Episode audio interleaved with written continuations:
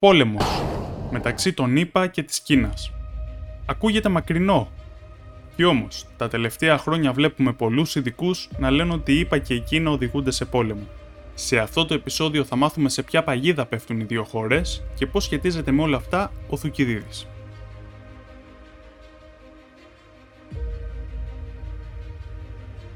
Ας πάρουμε τα πράγματα από την αρχή. Περίπου 2.500 χρόνια πριν ζούσε ο Θουκυδίδης, ο οποίος ήταν ένας από τους παλαιότερους ιστορικούς.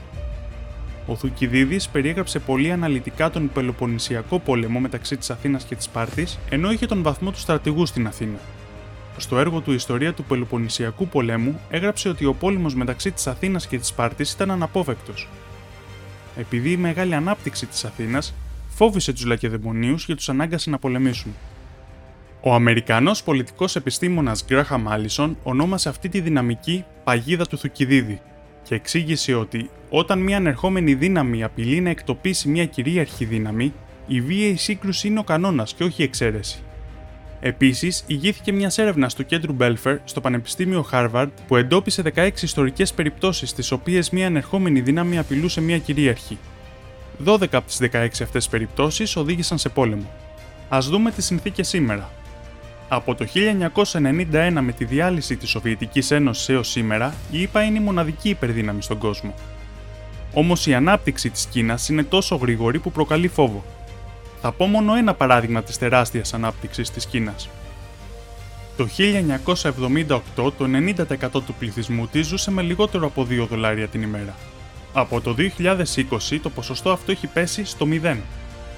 Αυτό είναι ένα οικονομικό θαύμα, Δύσκολο να το πιστέψεις, αλλά και δύσκολο να το αγνοήσεις. Και όπως φαίνεται, η Κίνα οδηγείται στην κορυφή σε πολλούς τομείς. Αυτό αντιμετωπίζουμε σήμερα. Μια φαινομενικά ασταμάτητη ανερχόμενη Κίνα που κινείται προς την κυρίαρχη αλλά ακίνητη Αμερική σε μια τροχιά που θα μπορούσε να οδηγήσει στη μεγαλύτερη σύγκρουση της ιστορίας. Τέλος, ας το δούμε από την οπτική των ΗΠΑ. Άραγε, εάν υποθέσουμε ότι ο μοναδικός στόχος της Αμερικής είναι να μην ξεπεραστεί από την Κίνα, τι θα έπρεπε να κάνει; Η απάντηση είναι ότι θα έπρεπε να συγκρουστεί με την Κίνα το συντομότερο δυνατόν, πριν προλάβει η Κίνα να την πλησιάσει περαιτέρω. Οι δυνάμεις της ιστορίας οδηγούν την Κίνα και της ΣΥΠΑ σε πόλεμο. Όμως οι συνθήκες ίσως έχουν αλλάξει.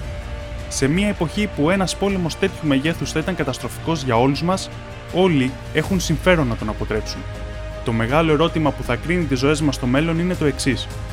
Θα αφήσει η Κίνα και η ΙΠΑ τις δυνάμεις της ιστορίας να τους οδηγήσουν σε ένα πόλεμο που θα είναι καταστροφικός για όλους μας; Θα οδηγηθούμε σε μια ακόμα ψυχροπολεμική κατάσταση ή θα μάθουμε να συνεργαζόμαστε και να μοιραζόμαστε την εξουσία; Πείτε μου την άποψή σας κάτω από το βίντεο.